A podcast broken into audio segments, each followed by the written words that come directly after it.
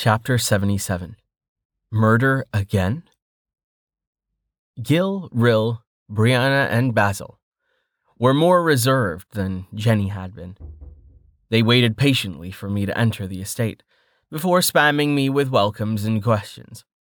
It took Aspen and Pine transforming me back into their Serranunos form, and Duchess Wayne speaking to restore order. Does this decision need to be done in the foyer? Brianna blushed, embarrassed, as she understood the Duchess's criticism. Basil, chagrined, to be reminded of his duties, directed Gil and Rill to lead us to the conference room, where he went to direct staff to bring refreshments. The house was lavish, more villa than anything, and built and furnished with luxury in mind. Brianna, who are we leasing this estate from? And do you know why they aren't staying here themselves? I asked. Reeve House. The name of the estate was built for Lord Reeve. He had planned to bring his wives here, but his attempt to escape some powerful, unseelie faction resulted in an ambush and death for one of his wives. They intended the estate to be home for the three of them, and he could not stand to take up residence after that calamity.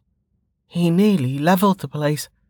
Gil or Rill heard of his predicament, and Basil convinced him to lease instead, she explained. The room that I was shown was a massive confusion and a beehive of activity. A combination of office and conference room. The retainers that had been working when I arrived were busy scurrying to clean and restore order to documents and papers that cluttered a large conference desk. An ebony lacquered sideboard had been conscripted as a wet bar and was laden with beverages. A servitor restocked Unray, a local bean that had been roasted, similar to coffee. The caffeine boost it provided was dozens of times more effective. It was the first time I'd tasted anything like it. Bitter hints of orange blended with a sweet, lingering vanilla flavor. The sweetness fused with the bitterness, delivering a bouquet that was as amazing as the taste. Add cream and a dollop of honey, and the drink was ambrosia. They informed me that, although locally sourced, it was expensive, popular to the area, demand outstripped production. Native to the area and not found anywhere else on Telem, I had Brienne make a note to research growth and production rates. It would make a nice item for trade, and considering it was made with beans, it should be easy enough for C to nurture the plant and increase production. I thought introducing the Volar Fey to the plant might be the answer to any issues of hardiness or cultivation of the plant may possess. Let's get started, I said after the caffeine from the Unray hit my bloodstream. It was invigorating. Not as effective as a good night's sleep, but still managed to restore stamina and reduce fatigue. I made a mental note to see what other foodstuffs were indigenous to the area. If there were more things like this, it would make it easier when I was providing goods to use for off world trading. Goods to sell other than selenium. Start with the bad first. I know what's going on with those the Seelie monarchs have detained. Anything else I should be aware of? I asked. Rill, who usually left much of the conversation to his brother Gil, spoke up at this point. There have been three additional murders of your people, each done in the same fashion as what was done to Alice ritual murders with the soul destroyed or consumed, he informed me. Leon was in Duke Adoween's custody at the time of these murders. This, with her sworn testimony, has cleared her. Their Majesties still stripped her of Kel Fife. They installed their candidate to assume control of the area, circumventing Duke Adoween and preempting his prerogatives to appoint from his retainers. The hysteria that ensued after people found out that illusion artifacts had been used and that people had been replaced with doppelgangers has died down. At the height of the hysteria, the news that people from Olympus had infiltrated swept through the country, turning lords against lords, Gil added. Duke Adoween has retained his rank and lands, but he is viewed with mistrust. Some think he should have known what Lord Kell and Erd Lord Aegon were doing. It is inconceivable that they assisted with Olympus' invasion and gave them access to the Summerland so easily. This has only increased the suspicion and derision he has been subjected to. He hasn't been as badly treated as your people, Basil interjected. But it hasn't been easy for him or his people. His allies and friends have been turning a blind eye to the disparaging remarks and slights he has been forced to endure, as well as their majesties' constant conscription of his ranked privileges.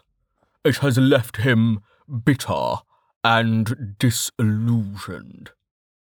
That may be something we can build on, I mused. Perhaps we can interest him in relocating and establishing his dukedom in the lands I claim. About the murders, I said, returning to that topic. Was there any pattern into who was targeted? The timing between murders, or some other commonality that was noticed? All the victims were young women, all of them the lowest ranked and with minimal levels. And each of them had engaged in an argument or disagreement with someone that was higher ranked than them the day they were abducted and murdered, Basil said. Any leads? I asked thoughtfully. No, Your Majesty, Gil answered. Have our people, and I mean everyone, been tested for illusion and glamour? I asked. The same spell or artifact that was able to conceal Lady Patricia may have been used in this instance.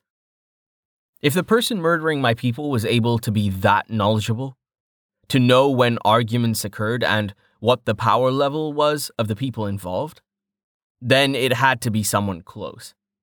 Someone that was positioned to spy, someone unobtrusive and overlooked, but with a job or duty that would make his or her presence seem innocuous. Your Majesty? Basil looked confused. It seems to me that the best place for a spy or a foil from Olympus to hide would be as a member of our staff. We hired and contracted all of these people from Fife Kell. Things moved rapidly after Lady Patricia's death, and I never thought to subject our people to testing. But with the news of so many people highly placed and influential people being replaced, it makes sense that we have a doppelganger living among us. Someone may have replaced a person we contracted, assuming their bearing without taking oath. Jenny? You have a list of every person that I accepted as staff, guard, or retainer, and are living on the estate? I asked. Of course, Your Majesty, as well as their duties, ranks, levels, and current pay rates, she agreed. Then the first thing we need to do is settle this, I said, standing. Extending my hands, I began to channel my magic into a new spell, weaving air and water elements, and blending them with perception I sent a tendril of magic, a wisp of continuity that would taste the workings of illusion and strip their effects. Air that was able to filter the currents and eddies that every individual made as they moved and breathed. Water was able to taste and test the heft and weight of an individual, and perception to understand what those elements were reporting. A perception that was capable of comparing what was being displaced. Illusion could hide and change the appearance, but the mass of a person would affect the surroundings differently. I spared no one in the room, including Duchess Wayne, Amber, and Pine. Each person was stripped of any illusion or glamour they had invoked. Most of the spells broken were cosmetic. The differences were subtle, spells to enhance more than change. Gil and Rill had the biggest reaction. Part of their ability was to bend light, to obfuscate where they were. My spell nullified the aura they had been maintaining, and revealed an effective countermeasure against attack, one I hadn't known they used. The changes revealed for them was one of their location more than appearance. Neither of them was where they had appeared to be, sitting at the table. Both of them had stationed themselves near the exit, guarding and watching. Gil and Rill. Gather everyone to the rear gardens, I said, after I determined that none of those in the room were Olympians or changelings. No one is exempt. I don't care what excuse they have. Everyone is going to be tested for illusion. I refuse to allow a rat to continue to prey on my people. I hadn't been given a tour of the estate yet, but the conference room we were using overlooked a well tended garden.